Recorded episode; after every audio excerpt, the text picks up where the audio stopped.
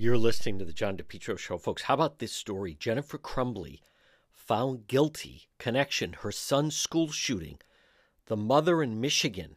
This is a groundbreaking case. You know, I I'm applauding this. Let's hear the story from No, NBC. Alex, good morning to you. We're not mentioning your last name for your own privacy reasons. I have to say, to have you here, it, it's uh, it's a privilege because what we ask jurors to do in this country is really, really difficult. to Very sit, difficult. To sit in judgment of their fellow citizen, and that is something that you and your fellow jurors did. What was it like in that courtroom, having that responsibility and delivering that Wow, she verdict was on the yesterday? jury. There was definitely a weight. Um, I think anytime we entered the courtroom, there was an un- undeniable weight on us. Um, we all took the responsibility that was put upon us seriously, um, and I'm just one of 12 that made a very difficult decision. What was the evidence that swayed you in the end? You said it wasn't an easy decision. This wasn't a Not easy at all. Um, so, speaking for myself, I know that each individual juror had their own opinion. This did this for one person, this convinced the other. For me, um, I just feel like Jennifer didn't separate her son from the gun enough to save those lives that day. you felt she was the last person known to have had custody of the gun. Yes, And then I- somehow it ends up in his hands. And I think the responsibility of securing the weapon then falls on her. What about those text messages or journal entries or things that the jurors saw where it, it indicated that Ethan had asked for help and that his parents hadn't given him that help? Was that persuasive to you? To me personally, um, it wasn't as impactful as the evidence of her having the gun. But I know for my fellow jurors that um, the notebook played a huge part. Tell me about her testimony. It's um, Jennifer Crumbley took the, the stand in her own defense. She testified. What did you make of her on the witness stand? Um, at the time, I tried to take her as she gave herself. Um, but once we went into deliberation, it became clear um, that she wasn't a super reliable witness in this case. Do you think she helped herself on the stand or hurt herself? Would it have been better, in other words, if she hadn't testified at all? We'll never know. Yeah. Um, you, you talked about uh, her testimony. There was a point where she was asked, Would you have done anything differently? And she said she wouldn't have. How did that strike you and the other jurors? It was repeated a lot in the deliberation room. I think that it was very upsetting to hear. Um, I think that there are many small things that could have been done to prevent this. When you went back into the jury room, you're the jury foreperson. I am. Which is a, a big responsibility. And I should just mention again, there is no manual for jurors. Nobody tells No. jurors how to deliberate. So how did you handle it? And how was was the jury immediately in agreement, or what? How, how did it play out? Um, so I took it more as a job of facilitation. I wanted to make sure that each and every juror, to the best of my ability, was heard and understood and made their point, and we heard their piece. Um, and so that was the role that I took on as the foreperson. Um, it was not immediately unanimous, and um, it was my responsibility to hear the concerns of those on either side and construct an argument either way. Do you feel that the jurors wish they could have heard from Ethan Crumbley himself? I'm not sure how much that would have helped or hurt. All right, Alex, thank you so much for your civil service. Being a juror is not easy, and this was a very difficult case. Thank You know what's interesting about that is so they're at school and the kid's got the gun in the backpack. The mother didn't even say on the stand, well, in hindsight, we should have brought him home. In hindsight, we should have looked through his backpack. She took him to gun range before that. The father got him the gun four days before. The kid was clearly disturbed. I, I, I, think this is a breakthrough case with the parents. Whenever these things happen, people say, Where were the parents? And now we know where the parents were. I don't think it's a bad thing that they're that they're being held accountable in this situation. I actually think it's a good thing. Now another story, it's it's so disturbing. I can't believe that the Mayorkas impeachment that that failed after all of that. and and the Republicans have no one to blame but themselves. Listen to the story. This is so disappointing. Killed a border deal they helped negotiate, failed to impeach the Homeland Security Secretary, and couldn't even get enough votes to pass additional aid to Israel. Overnight, an embarrassing defeat for Republicans. The House failing to impeach Homeland Security Secretary Alejandro Mayorkas over his handling of the border. On this vote, the yeas are 214 and the nays are 216. The resolution is not adopted a handful of GOP lawmakers refusing to fall in line, saying the party provided no evidence of an impeachable offense. This is not a high crime or misdemeanor. This is a policy difference. And that sets a very bad precedent that'll come back and bite Republican administrations in the future if we allow it to be set. Republicans thought they had the votes, but then Texas Democrat Al Green, who just underwent emergency surgery, showed up, wheelchair bound and in hospital scrubs, to cast the deciding vote. And moments later, a second setback for Speaker Mike Johnson. His bill to provide aid to Israel also rejected. Johnson ducking out of the chamber.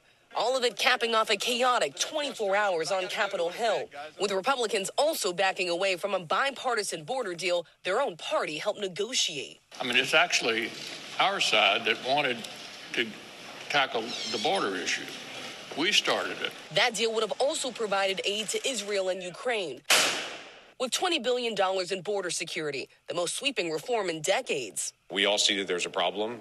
Let's all agree that we need to do something. It's the kind of package Johnson said he wanted for months. You said a few months ago that you wanted to see a bipartisan agreement on border security and additional aid to Ukraine. Senators said that they did that. They did not send us a border security measure. They didn't. After Donald Trump started bashing the compromise, Johnson declared it dead on arrival. It's time for Republicans in the Congress to show a little courage, to show a little spine, to make it clear to the American people that you work for them, not for anyone else.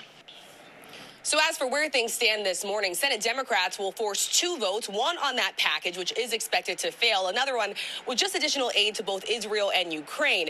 House Speaker Mike Johnson is vowing to hold another vote to try to impeach the Homeland Security Secretary in the coming days. And as for Trump, well, he is celebrating the news that that border deal is dead. Of course, he wants to run on immigration in November, Robin. And Rachel, we know that Trump is still the clear frontrunner in the Republican primary. Clear frontrunner and Nikki Haley decided to compete in the Nevada Republican primary. Donald Trump was not even on the ballot, and she still lost, with most voters deciding not to go with a candidate at all. Of course, the major contest for delegates is tomorrow for the caucuses, where Trump is the only candidate competing in that contest. And this morning, we are learning about a major shakeup within the RNC. Sources tell us that the chair, Ronna McDaniel, is expected to resign after the South Carolina primary. We are told this is a decision that she has discussed directly with Donald Trump. Robin. All right. Folks, you're listening to The John DePetro Show.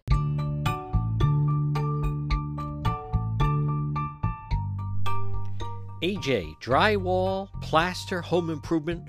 Call them today for a free quote. You can also find them on Facebook, 401 323 9252. 323 9252. AJ Drywall Plasters Home Improvement. Frame to finish basements. What a difference it'll make in your basement. Acoustic ceilings. Look how beautiful your ceiling could be. New homes, additions. Also, commercial rehabs, painting, remodeling. Contact them today. It's a family run business. AJ Drywall Plaster Home Improvements. Call for a free quote. What a difference they'll make in your home, your ceilings, floors, basements. 401 323 9252. What a difference. Beautiful walls and ceilings. 401 323 9252. You can also find them on Facebook. It's AJ Drywall, Plaster, and Home Improvements for your home or business.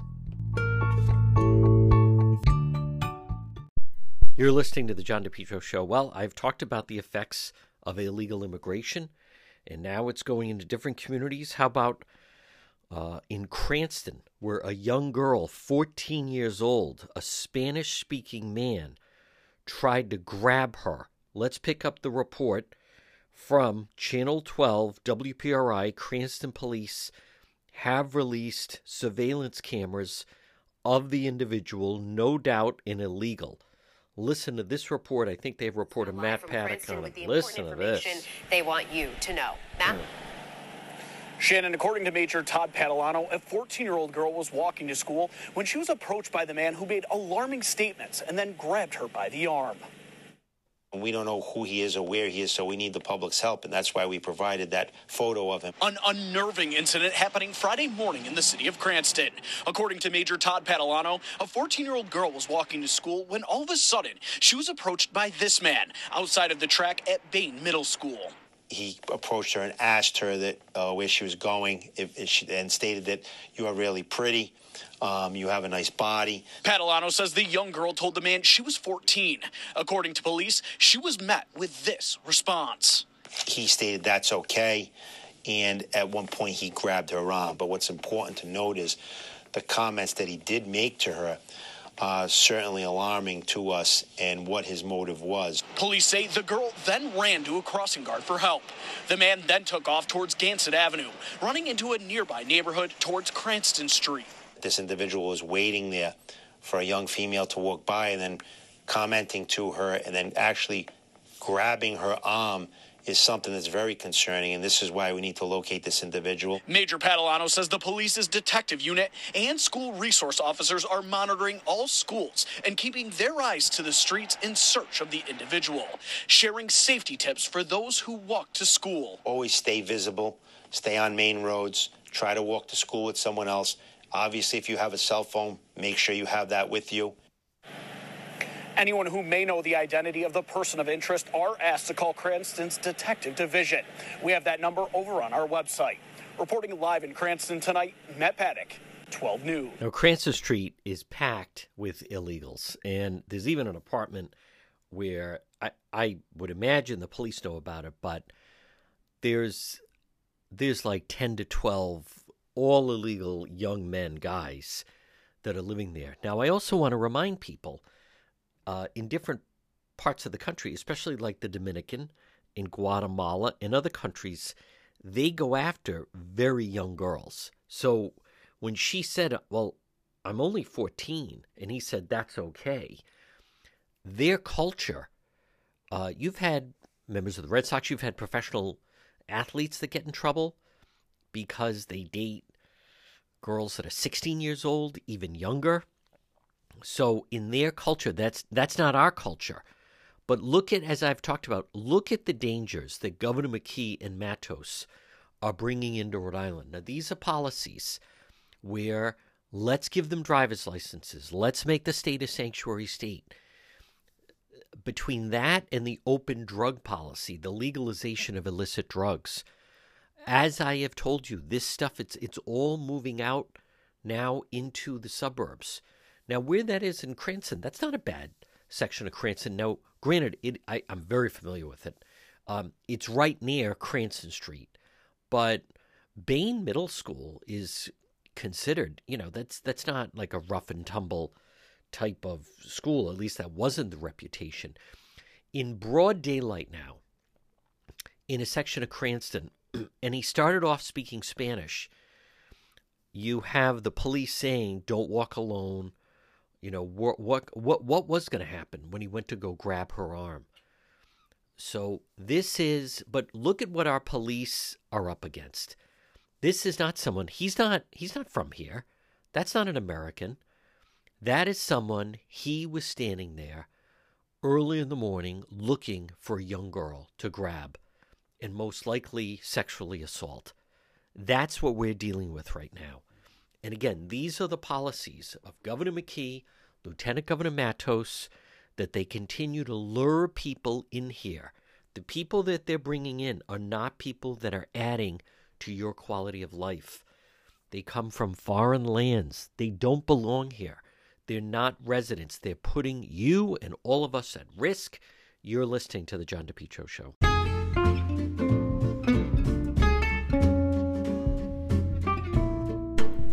Your oil needs. Make it Henry Oil.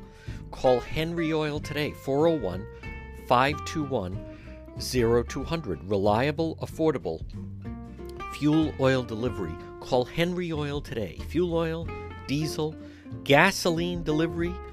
It's Henry Oil, residential, commercial fuel oil delivery since 1947. They also have budget plans, service contracts, lock, lock and cap pricing, you can depend on Henry Oil. Call them today, 401 521 0200, serving most of Rhode Island and southeastern Mass. We got a long way to go with winter. Make sure that tank is filled. Call Henry Oil today, 401 521 0200. Henry Oil, a local family run business since 1947 that you can depend on. For all your oil needs, call Henry Oil today, 401 521 0200. You're listening to the John DePetro Show. Well, the disaster continues regarding the bridge with no answers in sight, no end in sight. People have lost complete confidence in the leadership of Rhode Island Governor Dan McKee. So let's play. This is the latest now. East Providence officials still want Governor McKee to ask for emergency declaration. He can't he can't declare an emergency declaration because the bridge has not fallen down. What part of this do these people not understand? Let's pick up some of the coverage with uh, WPRI Channel 12. Patrick, counselors made it very clear during that meeting last night that the bridge closure is causing several impacts in East Providence. During the lengthy meeting, it was revealed that the city council had sent a letter to Governor Dan McKee requesting a declaration of emergency in hopes to be given some assistance to the city. They asked the state for a few other requests that have already been done, such as compensating their traffic controls that they had to increase due to the bridge closure. Governor McKee recently met with some counselors, the superintendent of schools, the police chief, and the the mayor to address their concerns after that letter was sent. It was revealed that the school department expressed several issues they are having with buses navigating traffic, and even one resignation of a teacher who could no longer be making the drive through the heavy traffic every day. One counselor expressed what his hopes are for the future as heavy traffic continues to plague the city. At some point, whenever this is all done, that the state realizes an obligation to come back to East Providence and repair some of our infrastructure, our streets, sidewalks, curbs, things that are being damaged every day by no fault of any one person, but 18 wheeler trucks and traffic uh, coming through, in, and around East Providence. Now, during that meeting, a spokesperson with the city's police department also discussed some of the ongoing efforts that they have in place to alleviate some traffic throughout the side streets. For now, reporting live at East Providence, Kristen Burnell, 12 News. You know what's amazing about that is I don't blame that poor teacher. I was unaware of that, that somebody's already resigned saying, uh, I can't take this anymore. And I don't blame them. It totally throws off your routine. Who notice now when the governor's meeting with these people, he's trying to keep everybody in line. Understand what that is.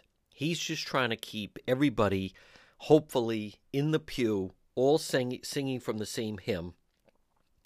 And he's afraid that some individuals may go rogue and start to veer off and then start to criticize him. But how much longer is this going to be? And the cost, listen to the latest cost. Material testing and police details for traffic control. This morning, we're also getting a look into text messages between Governor Dan McKee and RIDOT Director Peter Alviti in the days and weeks following the Washington Bridge breakdown. The messages were released as part of a public records request. The messages show that the two often asked to talk over the phone about the bridge rather than reveal details in text. Meanwhile, during an East Providence City Council meeting last night, councilors said that the bridge closure is causing an economic crisis in East Providence. They also addressed how the bridge closure continues to impact residents. There is a huge ripple effect that is devastating people's lives on, on a large scale. And RIDOT says that initial data shows that the new traffic pattern on 195 West is causing a positive impact on residents who live near the off ramps in East Providence, but they're still giving one more day to test the study. That's the latest in East Providence this morning. Kristen Burnell, 12 News. I believe the cost is 860,000. Now, I'm going to defend, and I'm not saying I need to or that it was um, derogatory, but I could understand where Governor McKee and Director Alviti was saying, "Why don't we talk?" I know some people were saying, "Well, that way they kind of get around that there's no record of what their conversation was." But uh, you know, why would you? You know, you don't you don't text when you can speak, and you can get through a conversation much faster if people are are not texting. So I, I'm gonna I'm gonna cut them some slack on that. I can't imagine the two of them just going back and forth compared to let's let's have a conversation. But this is I want to remind people this is all the early stages. This is um this is all just the you know this is all just the first inning as a matter of fact. So I I believe that people are are still trying to come to grips with, especially ground zero is East Providence, kind of come to grips with what has happened and how much this is going to impact them. So, and the cost to the state is just beginning. And and I want to this business that the federal government always comes in and they're going to bail everybody out. I I see no evidence of that. Now I want to go back to this. So the bridge closure has already cost close to $1 million. And this is just, you know, the beginning now. Let's pick Much up again. Channel 12. So Here we go. 12 News reporter Kayla Fish joins us from East Providence with the latest. Kayla? Well, Shannon, after repeated requests for information from Target 12, a RIDOT spokesperson revealed that the closure of part of the Washington Bridge has cost the state more than three quarters of a million dollars so far. And that's an open tab that's far from being closed. $860,000. Oh. That's how much the Rhode Island Department of Transportation says the Washington Bridge closure has cost the state. That estimate, as of February 2nd, includes costs for bridge inspections and in depth examinations, material testing, and police details for traffic control. Those police details, like the one seen each night in East Providence, costing the state almost 85,000 alone. But it's not just the state bearing the financial brunt of the closure. It's an economic crisis in the city. The impact also being felt by East Providence business owners. Tuesday night, city councilors got an update from the Small Business Administration, which has received more than 110 applications for emergency loans from businesses impacted by the closure. Only two have been approved so far, but a spokesperson for the SBA cautioned that it's a slow process. I'd like to give the businesses in our community some reassurance that we there is diligence and urgency in their needs. Councilors also addressed the hardship being felt by residents. There is a huge ripple effect that is devastating people's lives on, on a large scale. Now, we also have an update on the new traffic pattern on 195 West that was implemented by the DOT late last week. Initial data from RIDOT shows that the change has had a positive impact on those who live here in East Providence near some of the on ramps for the highway.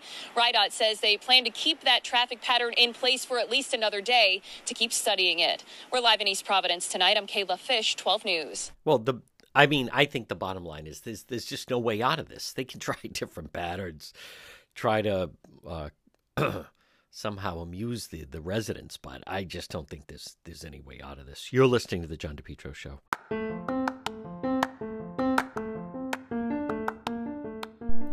Propane Plus. Call them today. Heating and cooling in Rhode Island 401 885 4209 in Massachusetts 508 252 3359 for Propane Plus. Three generations you can always depend on Propane Plus for all your heating and cooling.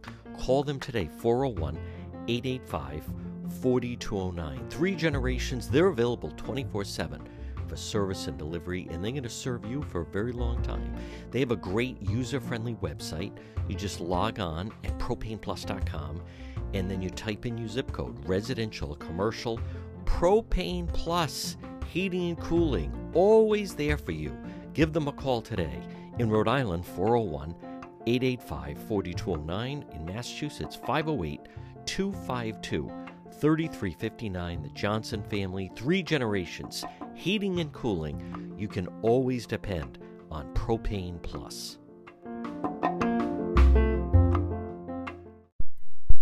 You're listening to the John DePetro Show. Well, folks, the uh, story we broke Sunday night and then we had it first on Monday. Uh, the rest of the local media have now joined us in this story.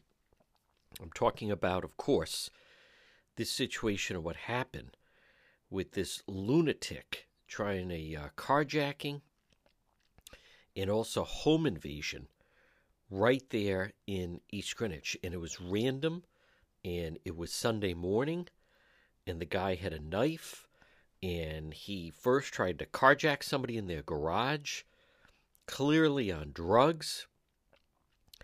And it, it, the only reason this individual, this drug crazed individual, was stopped was because of legal home gun owners, homeowners who were also um, had had weapons. Otherwise, this could have gone much differently.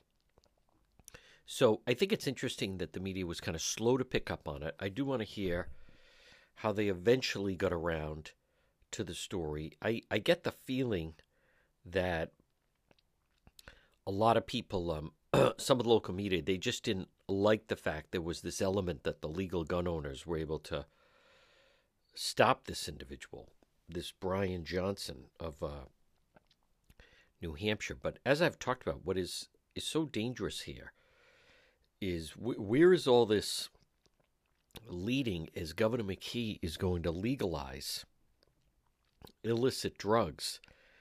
And pretty soon in Rhode Island, you won't get arrested. You can have heroin, you can have meth, you can have uh, crack. Really, you can have anything crack, cocaine. Um, Governor McKee wants Rhode Island to be the first New England state that is legalizing all these illicit drugs. And so the the problem is you're going to hear more stories like this of these individuals looking for money, looking for drugs, randomly breaking in.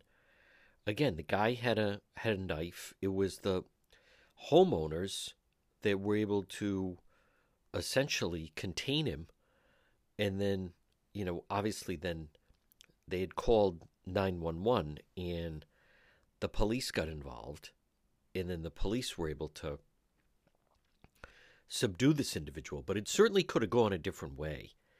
Um, it could have gone a much, much different way. And again, I'm gonna. I don't see the benefit that Governor McKee sees in making Rhode Island the first state in New England that's gonna uh, legalize these illicit drugs. So I think it's a very dangerous situation that the governor's putting in. I do want to hear both now um, Channel 10 and in um, Channel 12. They did both then finally do the story, but not exactly sure what the delay was, other than maybe it goes against the narrative because it was the legal gun owners that were able to stop this individual. So, and have him detained who knows where this this would have gone? And and what if they weren't armed? And you know, we, we don't exactly have a handle on where this thing could have gone. But again, first reported on DePetro.com, and we broke the story Sunday night, and then we had more details on Monday. So I want to listen to. Um, okay, here's the Channel 12 story regarding this situation. Folding early Sunday morning, basically, police were already responding to one case when they got the call for another. This is 30 year old Brian Johnson. He's accused of trying to steal one person's car and then trying to break into a home about an hour later, all while allegedly carrying a knife and causing chaos. It starts on Justin Road. That's right off of Division Street in East Greenwich. Early Sunday morning, a man calls police saying a suspect had just followed him into his garage with a knife, demanding to take the victim's car. But that's when the homeowner acts fast. He had a gun on him him concealed in an ankle holster. According to the East Greenwich police report, the victim gets the gun out and points it at the suspect. Johnson then runs away. At some point, the weapon accidentally goes off, but no one is hit.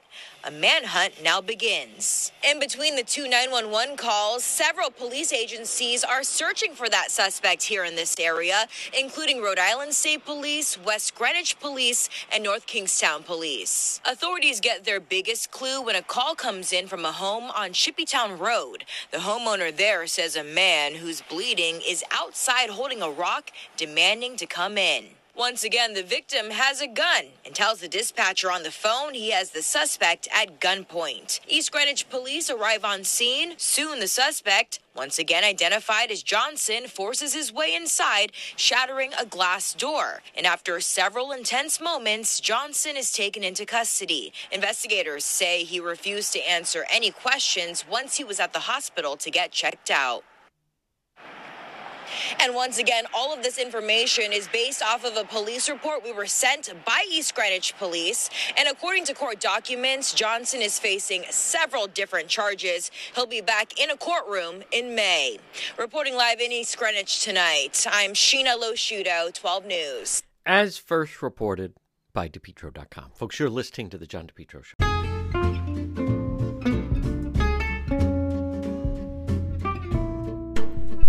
A great time is waiting for you at the Cowesett Inn, Rhode Island tradition since 1977, 226 Cowesett Avenue, West Warwick. They have a large dining room, perfect, maybe a, a group, uh, maybe a collation, lunch. The Cowesett Inn, getting a big group together, or maybe just you alone, or a date. 226 Cowesett Avenue, West Warwick. Great staff, terrific food. They're always working on the menu.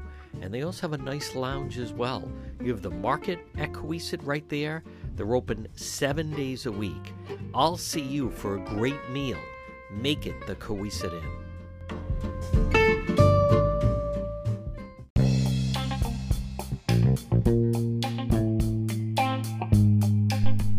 Do you need a good plumber? I found the best plumber, JMB Plumbing. Call them today. All your plumbing needs. 401 743 9153. JMB Plumbing. They've been providing plumbing services for years. Skilled professionals stand behind their work. Guarantee you will be happy. Maybe it's repairing damaged water pipes, repair clogged pipelines, maybe replace a, a water heater, as well as all your plumbing needs. Call them now. It's JMB Plumbing, 401 743 9153. Nothing throws off your life or your home or your business. When you need plumbing service, you need someone reliable, someone who's professional, someone who'll handle the job and do it right. It's JMB Plumbing. Call them today, 401 743 9153, JMB Plumbing, and look for them on Facebook.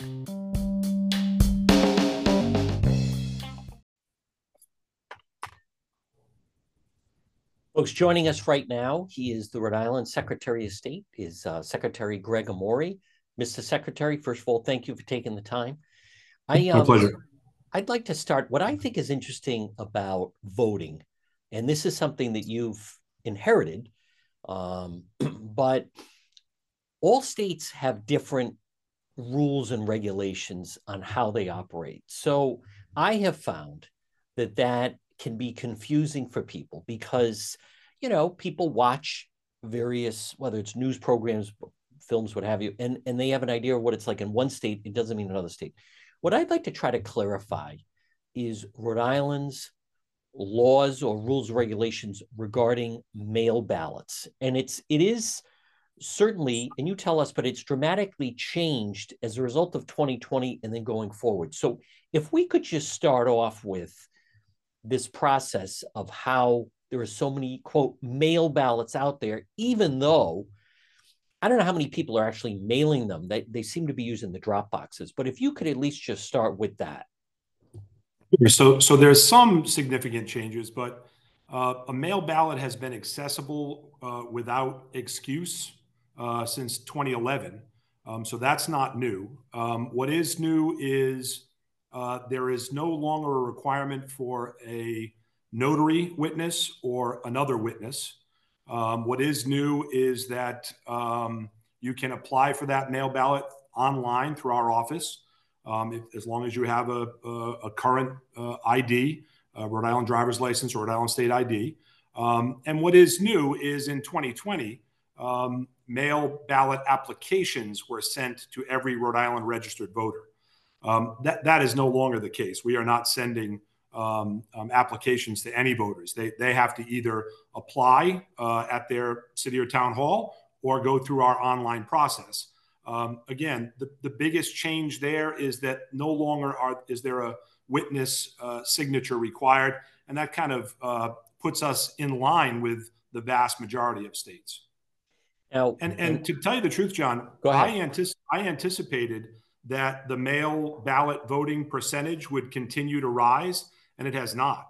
Um, since since the pandemic ended, um, it, it has kind of come back down. We have more Rhode Islanders voting in person on election day and early voting uh, than we do uh, by mail.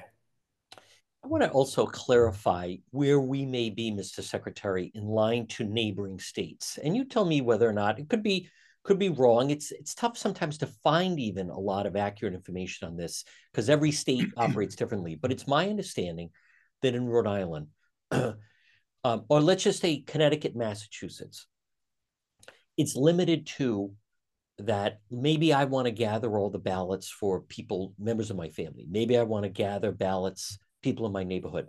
But there's a limit that I can't um, produce or, you know, deliver more than 10 ballots. In it's my understanding in Rhode Island, it's unlimited compared to Mass and Connecticut that limit it at 10. Yeah, so I know Connecticut is limited at 10. Um, I'm, I'm not sure on Massachusetts, to tell you the truth. Um, but but yes, Rhode Island does not have a limit, um, and the idea is that you may. I, I think in, in, Connecticut, it's restricted to uh, immediate family members um, or someone that is living with you, domiciled with you. Um, so Rhode Island doesn't restrict that, uh, acknowledging the fact that there are many people who don't have someone like that, um, who could not uh, identify a person, um, but may have a, a neighbor that was willing to do that and even if it is a, a campaign operative, as long as that that that ballot is sealed, um, we're we're going to go and check the signature against the signature that is uh, in the DMV file or from the voter registration file, and we're going to make sure that the barcode on that matches the barcode from the request. So as long as that ballot is sealed, uh, no matter who is is putting it in the mailbox or delivering it to the uh, to the city or town hall or putting it in the drop box, you know, we're pretty confident that the uh, signature matching and the process to get the mail ballot secures that ballot. Uh, but I do know that many states have different um, different rules around uh, ballot gathering, and I, I, think so, I think some of them are are frankly difficult to enforce. Um, I, I don't know how you could enforce those rules across the board. Now, our drop boxes here in Rhode Island are monitored; they're under video surveillance uh, when they're being used, but a U.S. mailbox is not.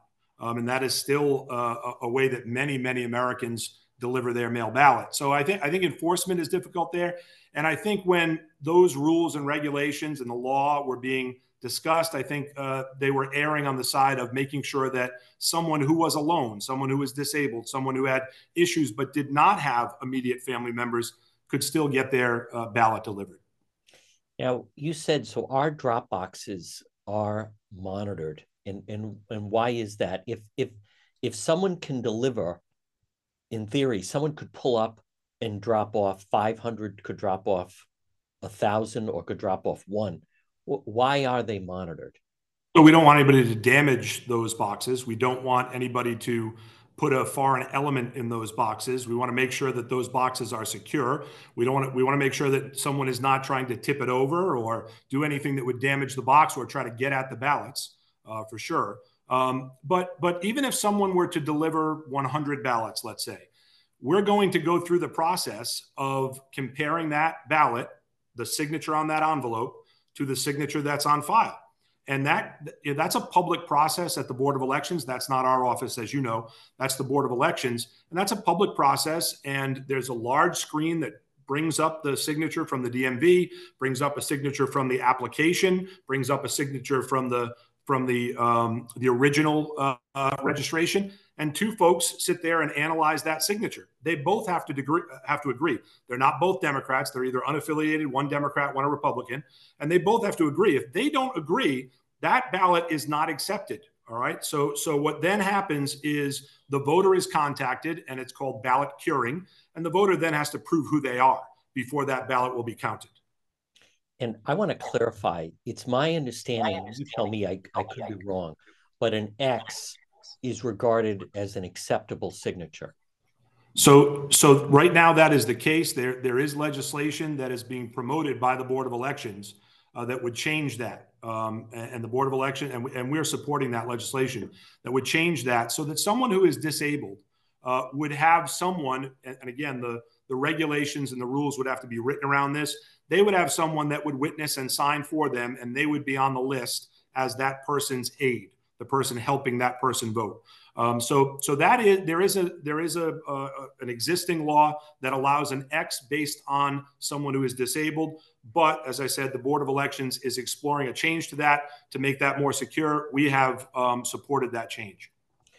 Um, this could be a Board of Elections question, Mr. Secretary, but is there a number or percentage of those ballots that are routinely tossed out. For instance, and, and, I'm not trying to put you on the spot, but in 2022, do we know, granted you were not in office, how how many ballots end up actually in that scenario where they're being examined and then they're tossed out or challenged? That that is a board of elections question, but I can tell you that I have witnessed the process.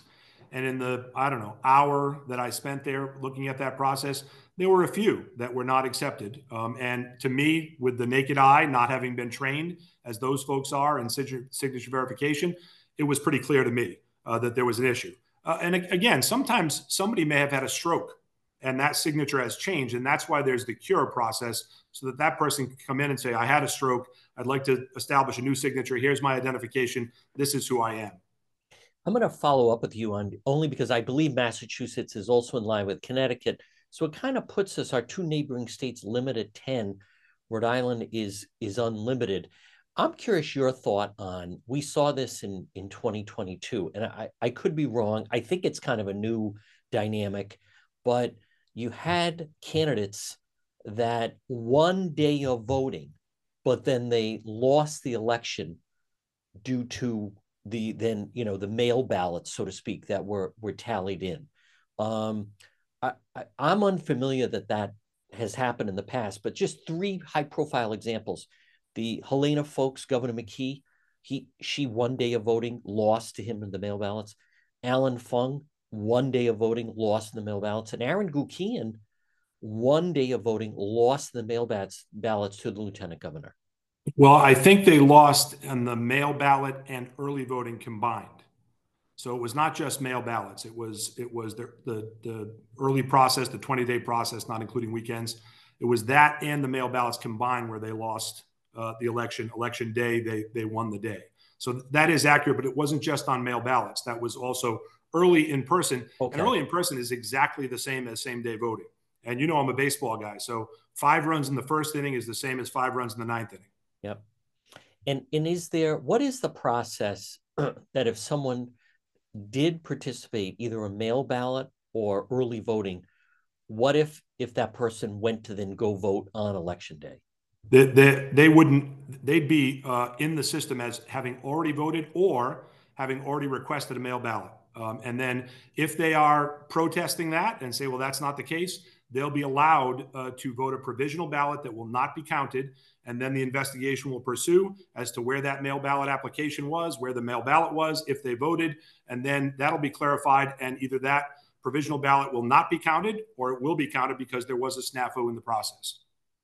Could you see, Mr. Secretary, a um, scenario where we shorten the length of time for early voting? We, we saw it you know, a lot of people are talking about it, especially drew attention last late summer. Uh, the the Democrat, the CD one primary, we had someone was doing okay, but then dropped out. Um, could you see a scenario where they shorten the early voting? It's been talked about. I know there are legislative proposals uh, to do that. Um, I, I, would say, you know, for this next presidential election, which I think is going to be a high turnout election, I think I don't think there's terrible excitement around it, but I think there'll be high participation uh, around it. Um, I, I, would like to keep the the date intact because it takes so much pressure off our folks at the polling locations on the same day. Uh, just just that, those first five days take that pressure off, so there are no lines and there's no there's no tension uh, that would exist if there were long lines. But with that said, I, do think there's probably a, a, time where we can discuss a shorter period. But I would say that shorter period should include a weekend day. Um, I, I, think when when if we do condense that period, there should be a weekend day so that we can serve. You know, Rhode Island is a service industry state, right? So it's very difficult for some people to vote on election day. And if and if there are long lines, you know, someone who may have a little time before they have to drop their child off at daycare or go back to work and they're working an hourly wage job, we want to make sure that's accessible to them. And that's kind of my focus. But we also want to make sure the system is secure. And anywhere where we see that there's an issue, we will try to make the system more secure. And I know you're aware of our proposal on the signature verification and the process in the nomination papers, which we I was very vocal about early on that I said the Board of Elections had the power to review in real time. And so we've proposed legislation that would clarify that they can review in real time and that they must identify the issue and the collector to the other 38 or 37 or 36 cities and towns. And you saw that play out, even though it's not law yet and not regulation. You saw that play out with the Ramaswamy signatures. And that's exactly yes. how it worked. Uh, the Board of Elections saw it, they identified it, they checked in real time, and they identified the issue to the other cities and towns based on the, the signatures and the people that collected them. And th- that was an outside agency that, that you mentioned, and it is a um, a campaign. You said, or the, a ballot could be collected by a campaign operative. Now, in the CD1 primary this past summer, there was uh, one of the candidates that finished. You know, there were a lot of candidates in the race and this particular Ana Quezada. Ana Quezada, she finished seventh. Correct. I get this question all the time. She finished seventh, and she had more mail ballot votes than in-person votes. Correct. Right. So, but so first of all, she finished seventh. You, especially, it's my understanding her her operative is someone that also happens to be an elected official who sits on oh, the I, council. So oh, I'm not aware of that. Yeah, I'm not uh, aware it, of that. I know I know this because I've been asked this question time and again. So my first answer to this question would be I don't know who that person is, uh, so I can't speak to that. But I would say if that's a strategy, it didn't work. Uh, when you finish seventh in a field of 12, that's not very effective. Um, and secondly, I would say because of that district, and I ran statewide, so I know what that polling place looks like, there's not a lot of turnout there. And that particular candidate did not have a lot of money. So my guess is that the, the way they decided to run that campaign was to uh, focus on mail ballots because you can track those, as you know, right? You know if somebody's requested one, you know if they've turned them in, and then you can kind of focus your attention. But I'd say that is only effective in a very small turnout, localized race. I do not think that's effective in a broad race. And I don't think there's anything wrong with it as a strategy. I think uh, people use that as a strategy. Um, I can't speak to who was collecting and what the issues were around that. I do know uh, that if it's an emergency mail ballot, you know, that person has to identify who they are and what campaign they're with and how many of those emergency mail ballots they're dealing with. And that's part of existing law. One, one final question, and I want to clarify it.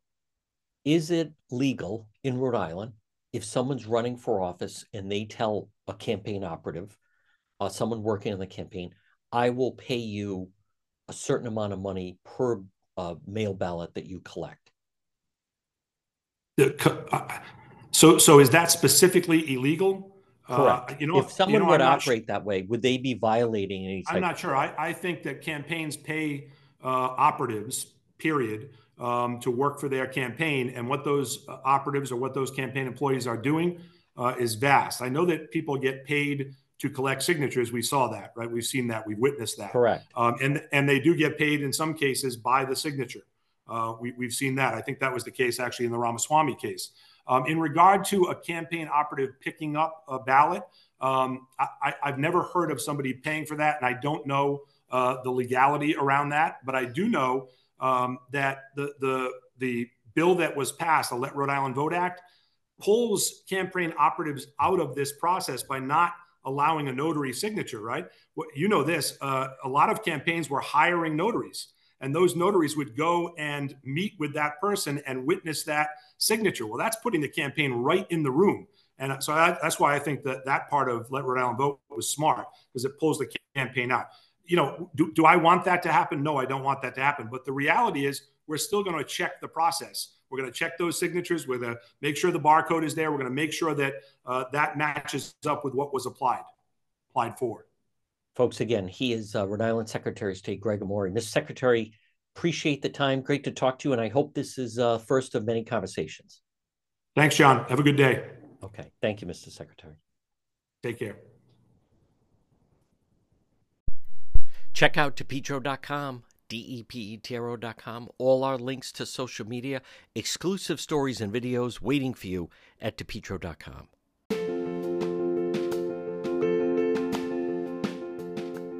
When it comes to insurance, you need a neighbor, a partner, and friend.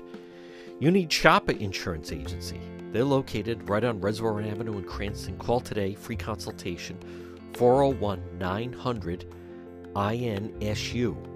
401 900 4678. Shopper Insurance. SIA.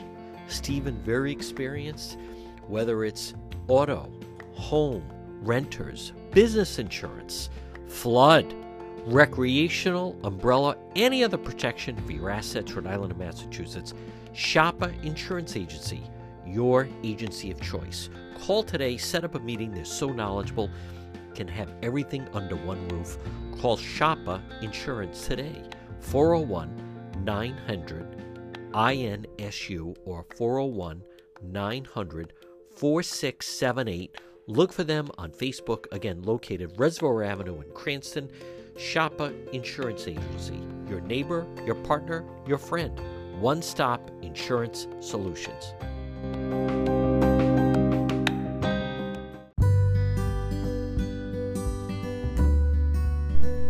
You're listening to the John DePetro Show. Folks, I always tout our website just because it has exclusive stories in video. It has links to on the scene live stream. Remember, there's no vo- uh, vowel I, it's D P T R O.com, depetro.com. You can also reach me that way if you'd like to get in touch with me. depetro.com. Log on and then links to Facebook and YouTube, everything we have. It's all waiting for you right there at the website.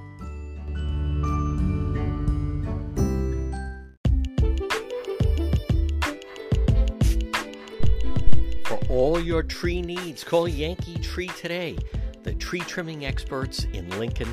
Call Yankee Tree at 401 439 6028. Whether it's tree removal, stump grinding, tree pruning, emergency service, bucket truck service, even bobcat service, you can depend on Yankee Tree. Remember, 24 7 emergency services available. They are fully insured, licensed arborists. Yankee Tree. With all these storms, don't let some dangerous branches fall onto your home or business. Call Yankee Tree today, 401 439 6028. The tree trimming experts in Lincoln. You can depend on Yankee Tree Service. Call them 401 439 6028. Free quote 24 7 emergency service. Yankee Tree Service. There when you need them. 401 439 6028. Check out depetro.com, D-E-P-E-T-R-O.com. All our links to social media, exclusive stories and videos waiting for you at depetro.com.